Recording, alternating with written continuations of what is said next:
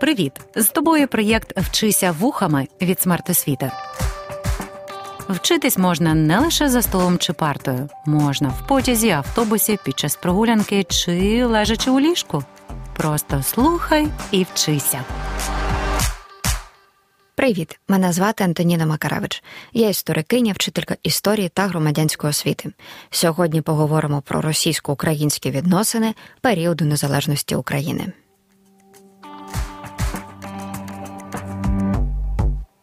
Нещодавно я перебирала старі папери. Серед всякої всячини я натрапила на журнал, надрукований у 2008 році.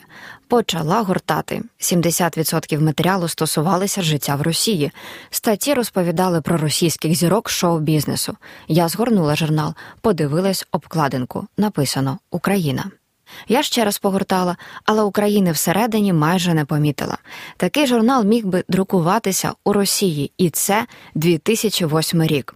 За 5 років до Євромайдану, через 17 років після відновлення незалежності. І журнал надруковано російською мовою. Як на мене, цей приклад чудово демонструє російсько-українські відносини періоду незалежності. Маємо визнати, що Росії в Україні було багато. Поміркуймо, як так сталося. У серпні 1991 року Україна відновила свою незалежність, яку закріпили волевиявленням українського народу на референдумі 1 грудня 1991 року. Відтак розмова про російсько-українські відносини періоду незалежності України мала би стосуватися періоду від 1991 року. Однак так не вийде. Російсько-українські відносини мають довгу історію і буде без поверхневого огляду того, що відбувалося раніше, важко зрозуміти відносини теперішні. Росія просуває фейкову тезу, що нібито їхні держава і народ витворилися у Києві. До того ж, саме в це місто князь Володимир приніс Візантії християнство. Це також не дає спокою росіянам. Тож великою проблемою для росіян є те, що Київ столиця держави Україна. Століттями вони намагаються загарбати, підпорядкувати собі Київ і переконати себе і світ, що українців, України, української мови, історії історії та культури не існує. Навіщо це росіянам? Історик Сергій Плохій у праці Російсько-Українська війна повернення історії написав таке: цитую. Більш проблематичними є спроби заявити про Київ як про джерело свого етносу, мови та народної культури. Мандрівники з Москви та Петербурга дивувалися в 19 столітті, що жителі Києва й околиць розмовляють іншою мовою, співають інших пісень і мають самобутню культуру. Однак особливого значення на той час це вже не мало, поза як міф про походження Росії з Києва вкоренився у свідомості царського оточення ще наприкінці 15 століття. Кінець цитати. Тож тепер запитання: от навіщо їм треба загарбати Київ, провокує інше, виходячи з їхнього міфу, то без Києва не може існувати Росія. У 14 столітті московський князь Іван Калита почав збирати данину за ярликом, тобто грамотою від монгольського хана, за що в російській історіографії Калиту прозвали собирателем землі руської. Тоді московське князівство, як і багато інших, підпорядковувалося Золотій Орді. Тож за домовленістю з монгольським ханом Іван Калита, використовуючи різні методи, переважно насильницькі, приєднував до московського інші князівства. У 15 столітті інший московський князь Іван III задумав захопити Новгород, що на північ від Києва. Тоді він оголосив себе спадкоємцем київських князів, аби пояснити свої претензії на цю територію. Як написав Сергій Плохій, потужний історичний міф про київський корень російської династії ліг в основу політики новоствореної незалежної Московії, політики завоювань. У 16-му, першій половині 17 століть Московія переживала внутрішні міжособиці, які вони називали смутними часами. Частина українських земель тоді входила до Великого князівства Литовського, а потім до Речі Посполитої. На початку 17 століття відбувся феєричний похід Сагайдачного на Москву, а внаслідок Деолінського перемир'я 1618 року до Речі Посполитої відходили Смоленська і Новгород-Сіверська землі. Потім Московія позорно програли Речі Посполиті Смоленську війну і вимушено погодилися на мир. Тож, чим гірші справи всередині Росії, тим краще і спокійніше було жити усім навколо. Тоді Московія ще не лізла зі своїми зазіханнями на київську спадщину. Вже 1654 року Богдан Хмельницький уклав угоду із Московією. Союз передбачав військову допомогу, яку мали надавати московити козацькій державі Гетьманщині. Проте дуже скоро московити забули про свої зобов'язання перед козаками. Московське царство почало наступати на наші свободи та землі, а також висувати претензії на нашу історичну спадщину. Тоді Петро І змінив назву держави з Московії Московії на Росію. Лівобережна Україна все більше потрапляла під уплив Російської імперії. Варто визнати, що й українська козацька політична еліта не завжди діяла на користь України, а лобіювала власні інтереси. Крім того, Московії не вдалося б окупувати землі Гетьманщини, якби вона не протиставляла собі такій, нібито великій православній Московії, католицьку, нібито експлуататорську річ Посполиту. У XVIII столітті російська імператриця знищила Гетьманщину і анексувала Крим. Наприкінці того ж століття більшість українських земель захопила Російська імперія. Ці події російські історики назвали воз'єднанням Росії, тим самим відродивши і вкоренивши міф про Київ як джерело їхньої держави, історії та нації. Проте національне питання, що постало у 19 столітті, зламало ідеальну картинку, яку малювали історики й ідеологи Російської імперії. Польське повстання 1830-х років сколихнуло Російську імперію і змусило переглянути формулу ідентичності. Вірність Богу, государю та вітчизни змінили на вірність православ'ю, самодержавству та народності. Народність мала бути російською, і до неї зараховували сучасних українців і білорусів. Російські ідеологи тоді плідно працювали, аби закріпити у головах ідею про єдину російську націю окупацію у межах кордонів Російської імперії, і, звісно, не забували повторювати, що ця російська нація постала у Києві у середні віки. Новий виклик Російській імперії і її фейковим розповідям кинули саме українці, які заявили про існування окремої української нації, Першість тут тримали учасники, долучені до Кирило-Мефодіївського братства. Серед них був і Тарас Шевченко. Заяви про існування окремої української нації і відродження української держави підкріплювали поширенням українських мови, культури, традицій і звичаїв. Російський імперський проєкт знову тріщав і вимагав перегляду. Заговорили про триєдність російської нації, нібито її утворювали великороси, малороси, тобто українці, і білоруси. Йшлося також про те, що всі вони розмовляють не окремими мовами, а діалектами російської. Тоді Російська імперія вкотре вирішила зробити такі умови, в яких ані українська мова, ані культура розвиватися не могли б. Проте український національний проєкт витримав і це українська мова, культура і, зрештою, нація не зникли. Українська революція, яка розгорталася у 1917-1921 роках, це засвідчила. Тоді проголосили незалежність Української Народної Республіки. Доктор історичних наук, професор Українського католицького університету Ярослав Грицак сказав так. Отже, однією з головних причин поразки українських визвольних змагань було те, що їм так і не вдалося здобити визнання на міжнародній арені. Міжнародний контекст був важливим, але він не пояснював усього. Чому ж тоді перемогли більшовики, які перебували у несприятливій міжнародній ситуації, що й українські лідери? Комплекс внутрішніх та зовнішніх чинників вплинув на те, що українські визвольні змагання закінчилися окупацією російськими більшовиками більшості українських земель. Однак Ярослав Грицак пише, що на певному етапі революція досягла позитивних змін. Цитую її учасники, що напередодні Першої світової заледве уявляли існування України, під кінець революції стали переконаними українськими патріотами. Це свідчить про формування української національної ідентичності. Однак ворожий наступ у першій половині ХХ століття стався. Совєтська окупація тривала 70 років. За цей час українці пережили голодомори, терори, безліч трагічних подій, спрямованих на знищення української нації. Ми втратили багато. Проте вистояли і не просто вистояли, а відновили свою незалежність у 1991 році.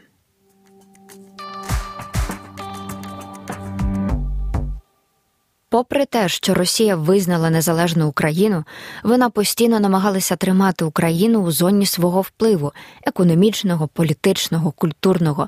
Росія постійно втручалася в внутрішні справи України, перешкоджала інтеграції у європейський світовий простір. Та й перші українські президенти Леонід Кравчук і Леонід Кучма вважали, що треба з Росією підтримувати дружні відносини.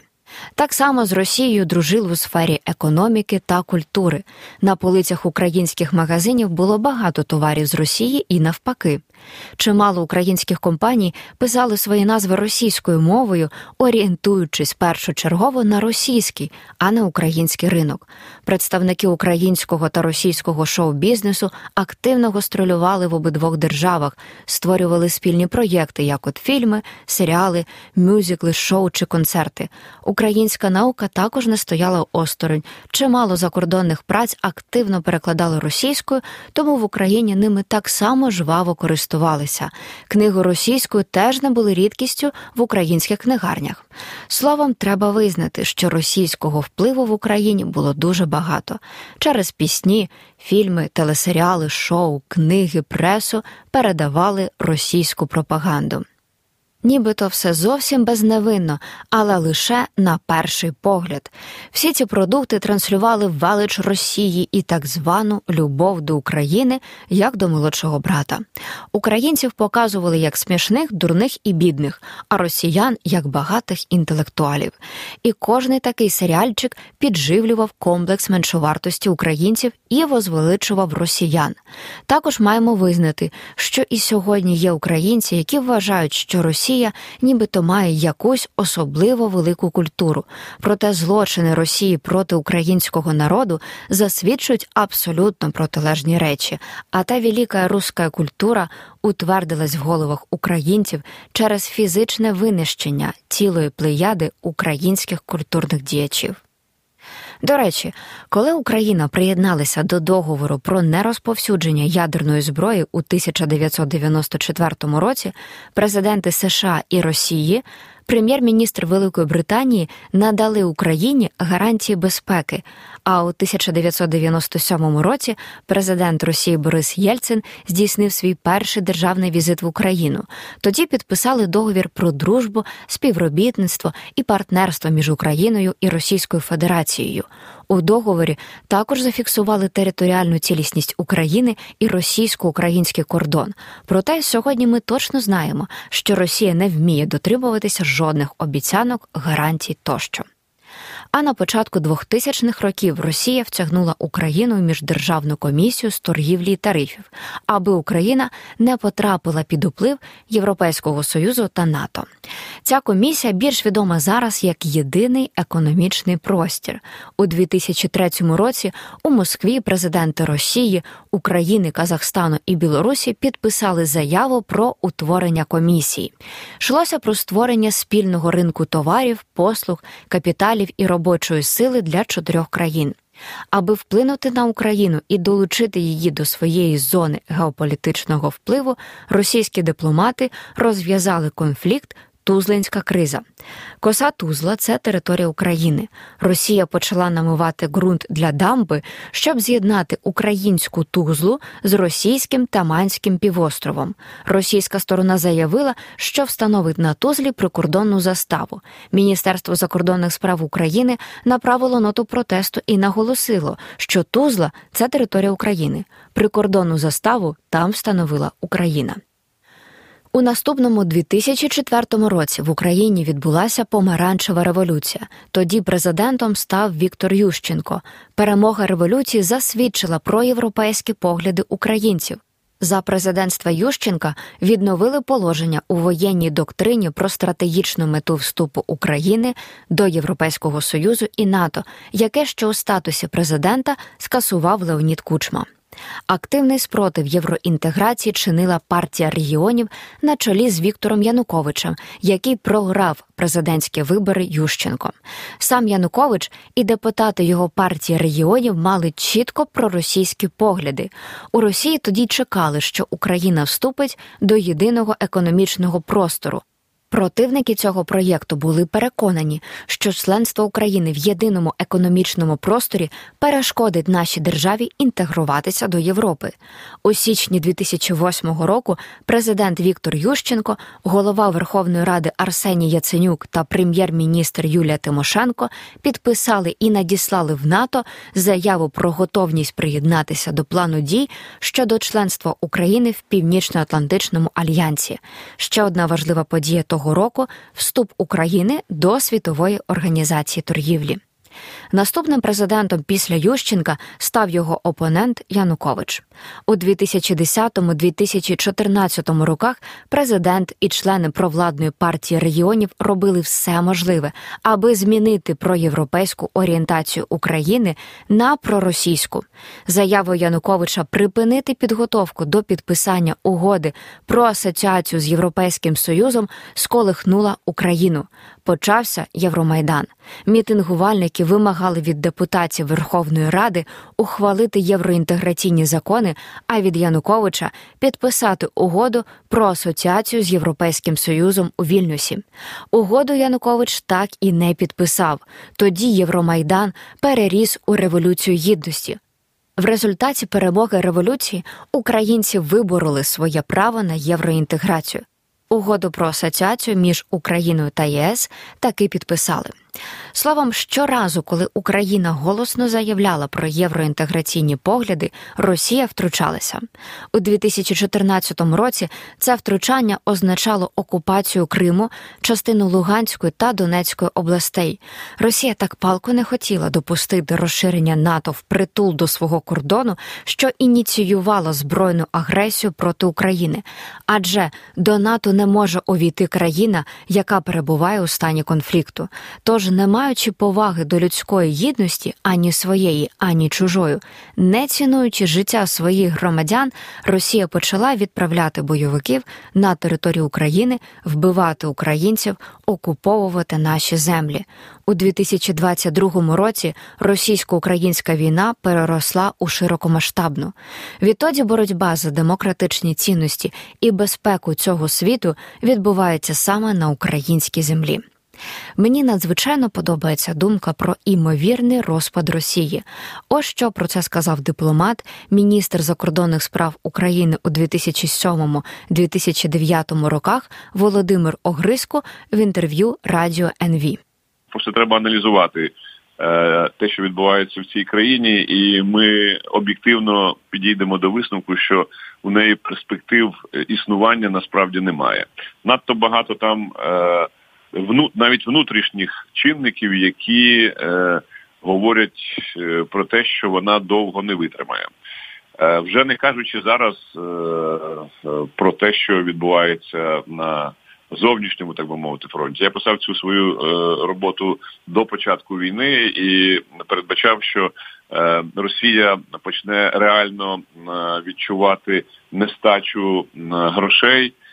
Десь приблизно в 32-35 роках, ну виходячи з простої істини про те, що захід відмовиться від викупних е, джерел енергії, перейде на інше. А у Росії цього переходу не буде.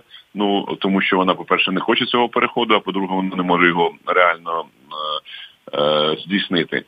Ну але війна зараз е, ці процеси пришвидшила в рази. Тобто, якщо ми зараз говоримо про європейський союз, е, про вугілля, про нафту, про газ і про плани вже е, за рік відмовитися від російської нафти, е, то це означає, що е, і швидкість процесу, коли Росія не отримуватиме грошей, ну він з півтора десятиліття скоротився до двох років. А що таке Росія без грошей? Ми з вами чудово розуміємо. Це нездатна країна, яка відразу почне валитися на шматки, тому що кожен з регіонів буде думати про свою безпеку, а не про те, що комусь захотілося зробити в далекій Москві. Тому це питання не в тому, не в тих мислителях, як ви сказали, хто хто про що пише, а в тому, що є реально. І от я думаю, е, на заході зараз варто було б е, деяким не мислителям, а практикам е, подивитися трошечки наперед, задуматися над тим, що буде не через там 2-3 роки в контексті нових виборів, а те, що має бути глобально в перспективі там 7-10 років, і до цього готуватися. Бо повірте, ми з вами цю приємну подію, що відзначимо келихом шампанського. Тож російсько-українські відносини це не історія дружби, це історія протистояння двох різних світоглядів, двох траєкторій руху, які не мають перетинатися. Здобуваючи перемогу України, ми утверджуємо демократичність, стабільність, стійкість і безпечність цього світу. Дякую за твій час. Обов'язково підпишись на наш інстаграм та розкажи друзям.